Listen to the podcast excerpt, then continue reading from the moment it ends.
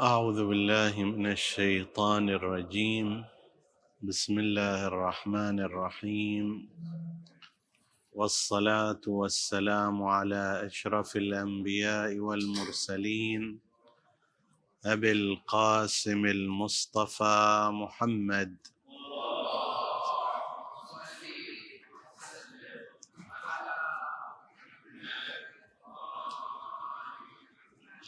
وعلى أهل بيته الطيبين الطاهرين المعصومين المكرمين.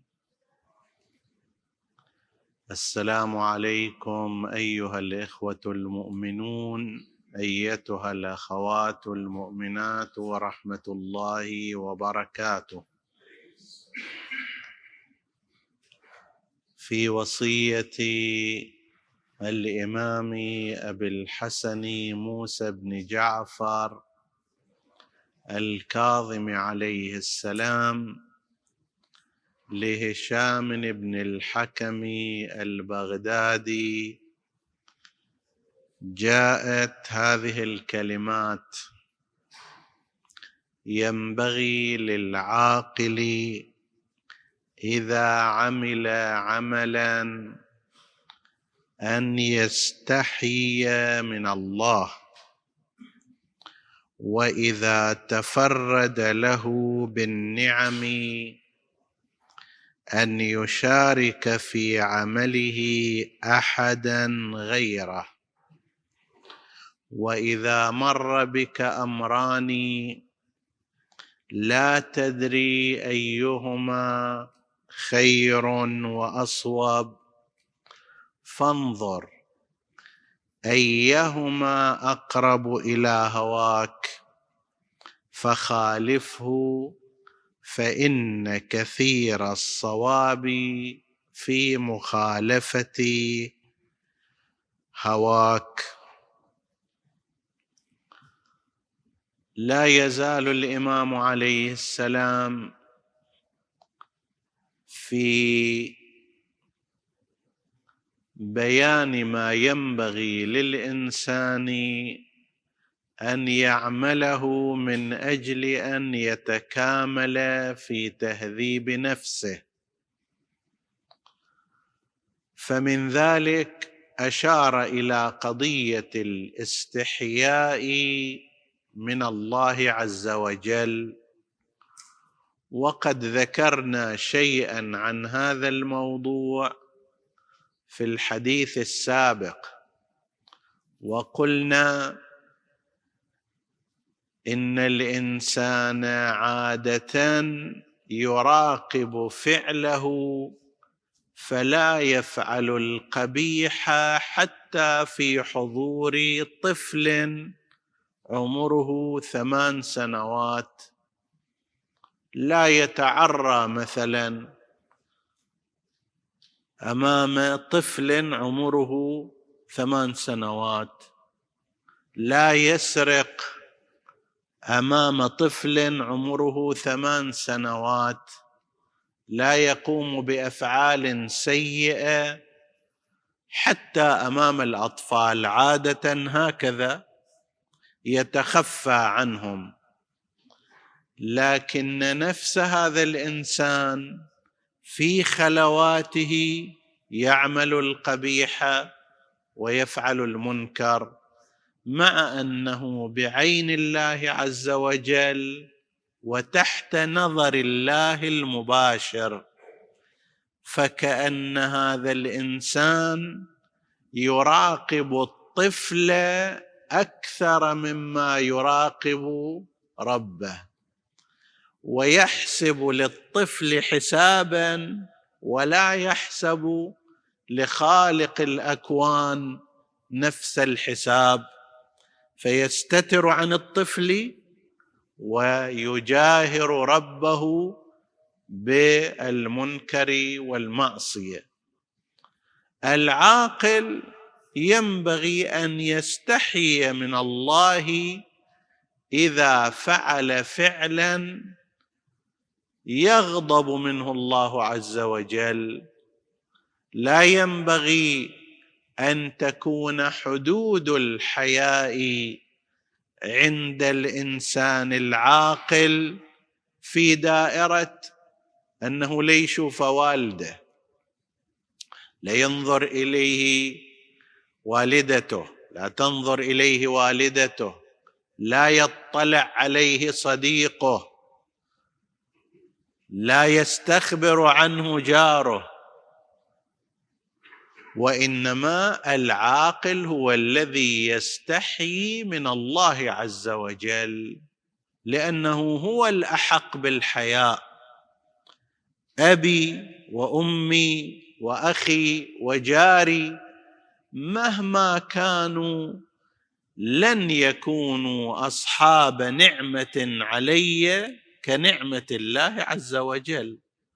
الله خلقني ورزقني ورباني وأنشأني وسخر لي ما في الأرض جميعا من غير استحقاق. لا ندفع إلى الشيء ولا أنا إلي حق عليه. أي الشمس وهذا الهواء وهذا الماء وهذه الطبيعة وهذا البدن كله الله سبحانه وتعالى هو الذي أعطاه لي. فهو الأحق بالشكر وهو الأحق بالمراقبة وهو الأحق بالاستحياء منه. لو أنه مثلا شخص غريب أستحي منه مرة ولكن أستحي من والدي عشر مرات. لماذا؟ لأن والدي صرف علي أطعمني رباني كساني. فأراقبه وأحسب حسابه في العادة أكثر من ذاك الغريب لأن ذلك الغريب ليس له فضل علي نفس المعادلة إذا تجي تنقلها إلى الخالق. أبوك وأمك وجدك شقد سوى لك من أمور. لا يبلغ واحد في المليار مما صنعه بك ولك ربك. فأيهما أحق بالاستحياء؟ أيهما أحق بالمراقبة؟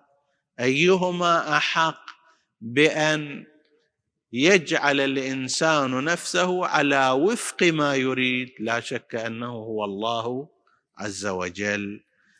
فالإمام عليه السلام يذكر بهذا المعنى ويقول العاقل ينبغي له إذا عمل عملا أن يستحي من الله. طبعا إذا كان عمل صالح لا معنى للاستحياء. جئت إلى المسجد صليت صلاة الجماعة ما تحتاج تستحي. ليش؟ لأن هذا العمل ليس عملا تعاتب عليه وليس عملا يعاب منك. وإنما هو عمل صالح.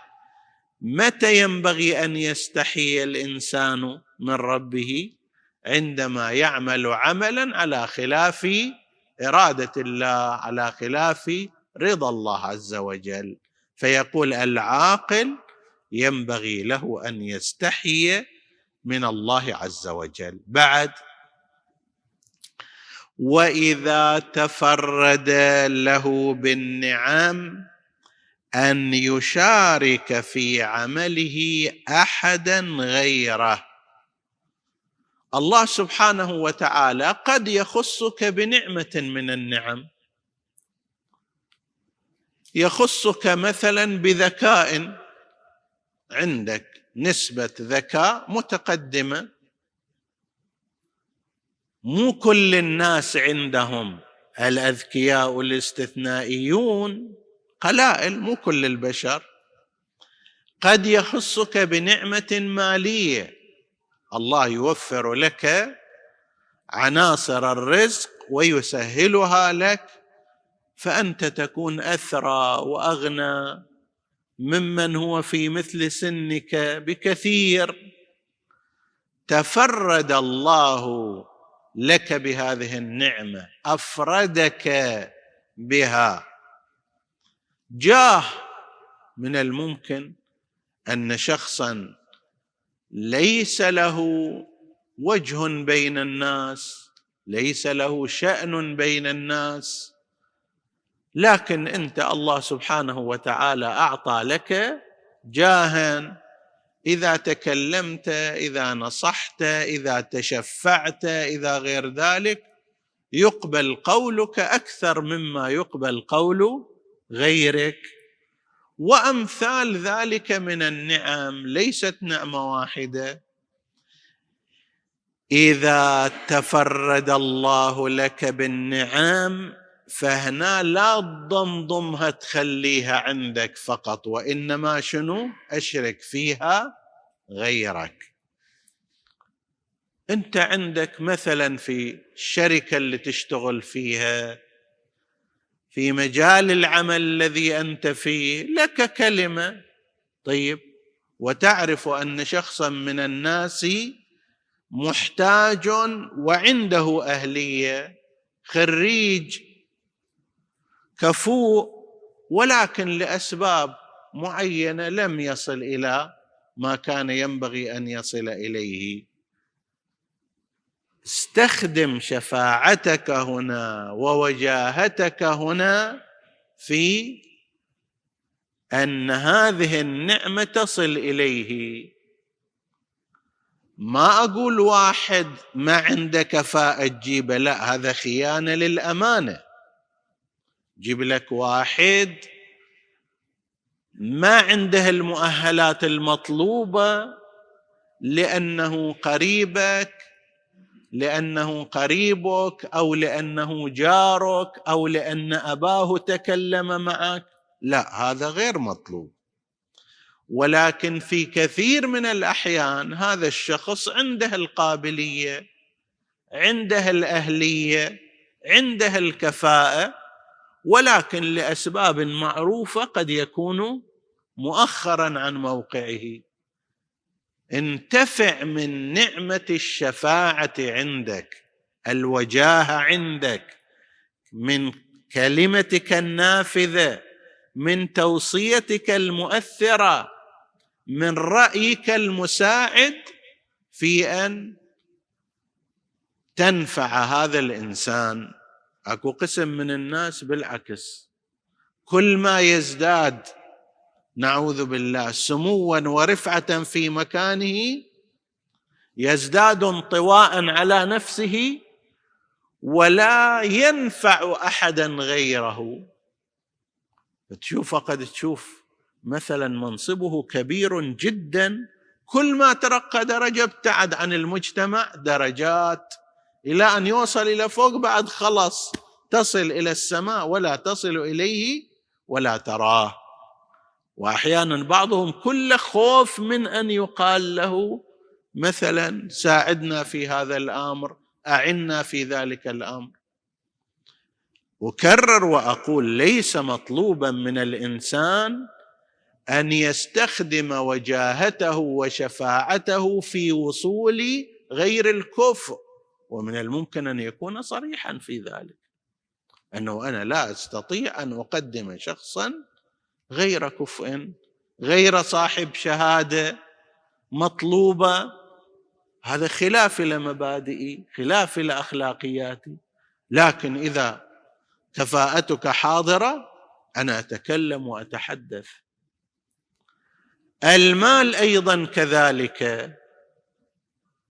اكو بعض التجار الحمد لله زادهم الله خيرا وبركة. هو يقول لك إذا صار مورد من الموارد اللي فيها انفاق خبرنا عنه حتى نشارك. أنا رأيت هكذا أشخاص. مساهمته قد تكون قليلة بالمئات وقد تكون بالآلاف. بس أكو هالشكل إنسان يقول لك دليني. واكو شخص آخر نعوذ بالله. كلما زادت أمواله إذا واحد يجي يقول له أكو هذا الأمر أكو هذه الحاجة كأنه يقرض من لحمه قرضا. كل يوم جايين علينا وكل يوم طابين علينا ما خليتوا لنا عيشه إلى آخره. على وجه. إذا جادت إذا جادت الدنيا عليك فجد بها على الناس طرا قبل أن تتفلتي فلا الجود يفنيها إذا هي أقبلت ولا البخل يبقيها إذا هي ولتي إذا الله قاعد ينعم عليك والدنيا جاية إليك انت اعطي.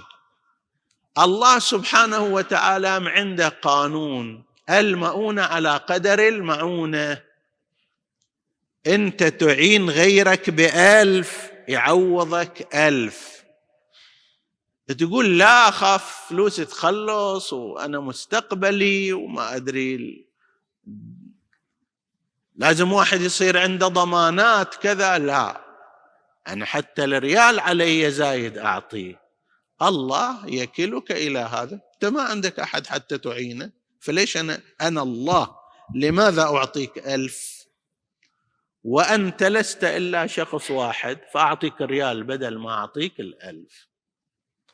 جارك وصديقك المنفق يعوضه الله عن الألف بألف وأنت يعوضك عن الريال بريال. أنفقت ريال يعطيك ريال. الدنيا إذا هي جاية إليك الله منعم عليك فيها. هذه ما راح يخلصها أن تعطي هنا وتتصدق هناك وتمنح هنا. ولا أنه إذا بخلت بها راح تبقى إليك الدنيا كلا. إذا جاءت كارثة الأسهم ما تقول هذا والله موفر فلوس ومخليها لا تقضي عليها كلها. فلا أنت استفدت منها ولا غيرك انتفع بها ولا هي أيضا بقيت إليك. فلا الجود يفنيها إذا هي أقبلت ولا البخل يبقيها إذا هي والتي فأنت الأحسن لك ضمن قانون الله عز وجل. وما انفقتم من شيء فان الله يخلفه اعطي وفي كل ليله جمعه كما ورد في الروايات عندنا ينزل ملك عن الله من السماء. هذا اللي بعض بعض المدارس الإسلامية حذفت الملك وخلت الله إن الله ينزل من السماء. قالوا في كل ليلة جمعة. لا الأصل مالها إن لله ملكا ينزل ليلة الجمعة. فبعد أن ينادي في الخلق بالاستغفار والطلب منهم أن يستغفروا يقول اللهم أعط كل منفق خلفا وأعط كل ممسك تلفا. أنت منفق بحمد الله ثق بالعطية والخلف. ذاك البعيد ممسك ليطمئن إلى التلف. فشارك يقول لك الإمام عليه السلام وإذا تفرد الله لك بالنعم شارك فيها غيرك. ترى هذه النعمة مو أنت سويتها. هذا مو انت صنعتها هذا من فضل ربي. زين؟ قارون قال هذا من عندي وهذا أنا اللي سويته وهذا كذا النتيجة فخسفنا به وبداره الأرض. والنبي قال هذا من فضل ربي لينظر أشكر أم أكفر. الله هو الذي أعطاك مو أنت ترى إذا الإنسان يتأمل الإنسان لا شيء صحة مو من عندك. البدن الجميل مو من عندك الرزق مو من عندك الوظيفة مو من عندك العلم مو من عندك الشهادة مو من عندك. هذه كلها نتائج نعم نعم الله عز وجل عليك. لولا أن الله منحك الفهم والذكاء لما نجحت في الامتحان وبالتالي لا شهادة ولا هم يشهدون.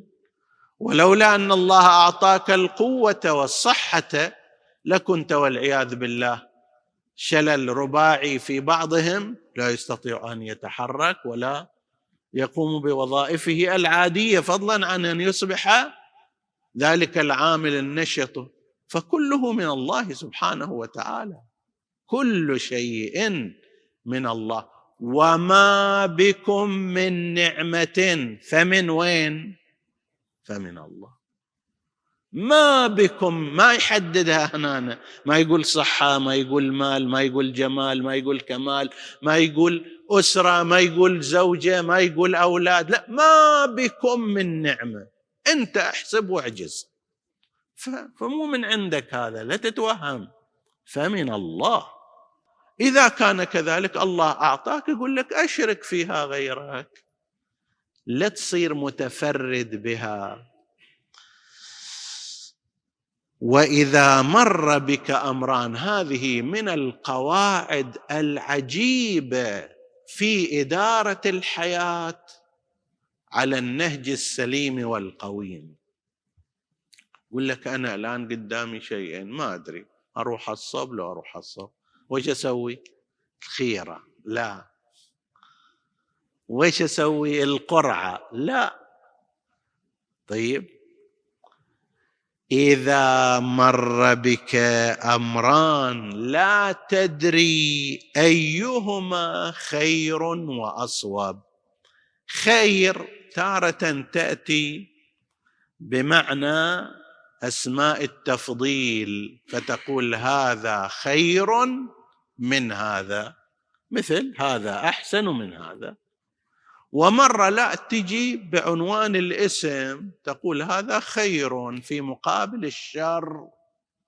طيب هنا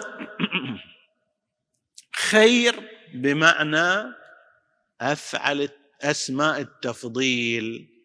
أيهما أي الأمرين خير من الآخر؟ أفضل من الآخر. أي الأمرين أصوب من الآخر. مو أنه هذا مثلا باطل وذاك مو باطل. كثير من الأمور واضحة. أسرق لو ما أسرق جدا هذه واضحة. هذا شر وهذا خير. العاقل يختار الخير. أضرب هذا الإنسان ظالما له أو لا اضرب هذا ما أسهل ذلك. كثير من ورطات الإنسان هي أيهما خير وأصوب أيهما أفضل وأحسن. واحد واجه مشاكل مع رب العمل فكر أنه باكر أروح وإذا كلمني كلمة خشنة ازفه زفة وأفلت على وجهه المفتاح مع السلامة. هذا خير لو لا أتحمل أتصبر أتعامل بشكل طيب؟ ما أدري. هذا أحسن لو هذا أحسن. امرأة مع زوجها. الزوج شوية عكر الأخلاق. يابا أنا أطلب منها الطلاق وأترك هذه الحياة وأروح إلى سبيلي أو لا؟ أتحمل وأط...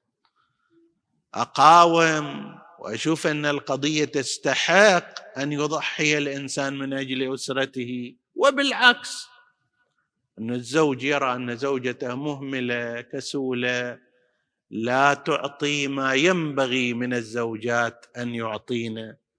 أتركها وأروح أتزوج غيرها ومع السلامة. طيب أو لا لا ندري أيهما خير واصوب ومو كل وقت أنا أقدر أحصل لي واحد صاحب رأي حصيف وناصح. أبغى حل سريع ميزان. هذا الميزان بإيدك. يقول وإذا مر بك أمران لا تدري أيهما خير وأصوب فانظر أيهما أقرب إلى هواك. فخالفه. شوف شهواتك تميل ويا أي جانب. أنا إذا أروح أزف هذا أطلع الحره اللي في قلبي مجمعنها من كم سنة. طيب أنسب إلي أشفي نفسي أقول هي الحمد لله. علمته مسحت به الأرض. زين. هذا أقرب إلى أن أشتفي في داخل نفسي أقرب إلى ما أشتهيه. زين. زوجة هذه هالشكل تسوي وهالشكل تعمل وهالشكل كذا. يا شنو وجع الرأس هذا؟ هي كلها كلمتين. وكل لك واحد يطلقها وروح اتزوج من بيت الجيران. هم أشب وهم كذا وهم على راحته هذا طبيعي. شوف الإنسان أقرب إلى هواه وإلى رغبته من أن لا خل أصبر أواصل المشوار أولاد عندي ذكور إناث هذول شلون يصيرون؟ يخالف. الليلة أنام وأنا زعلان إن شاء الله إلى الصبح. هاي كناسة الأفكار أثناء النوم تكنس كل هالأشياء الصبح أقوم وأستقبل الحياة بروح جديدة. هذا مو أقرب إلى الهوى ذاك أقرب إلى الهوى. كثير من الناس يقعون في الأخطاء لأنهم ينظرون أقرب شيء إلى هواهم.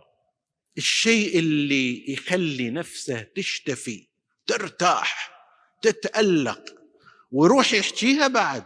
والله ما طلعت إلا زفيته زفه إلى آخره. طبعا هو الحين خسران شغل ماله لازم يروح يتوسل بزيد وعبيد علشان يحصل إلى الشغل وما يحصل على شغل أيضا. شفى نفسه نصف ساعة وخسر باقي عمره. أحيانا هكذا يصير. طلق زوجته أو هي طلبت الخلع منه. أول شيء حتى بعضهم يروحون يسوون كيكة الطلاق. طيب. نكاية به. هو هذا أقرب إلى هواك هذا. الهوى هو الذي يصنع بالإنسان هذا الأمر.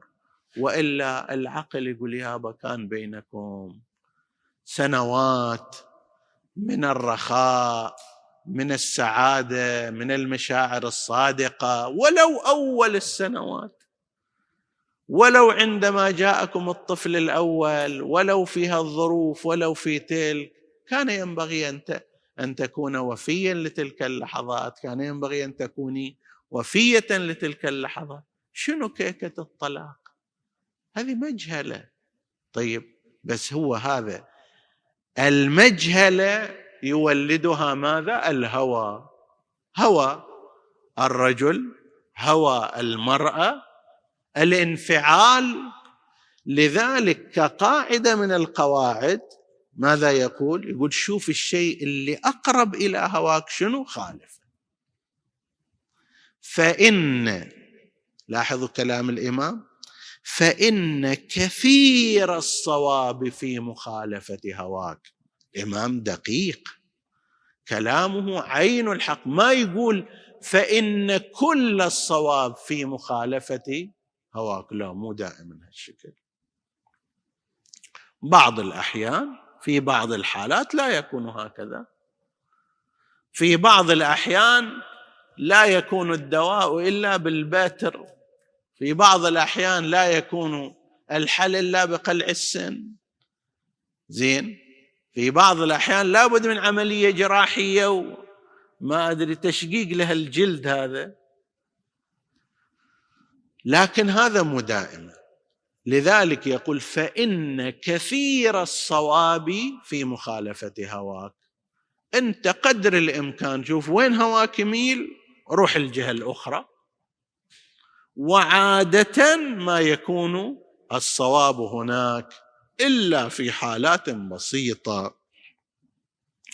وإياك أن تغلب الحكمة وتضعها في أهل الجهالة هذا حديث يطول إن شاء الله نتحدث عنه في وقت آخر وصلى الله على محمد وآله الطاهرين.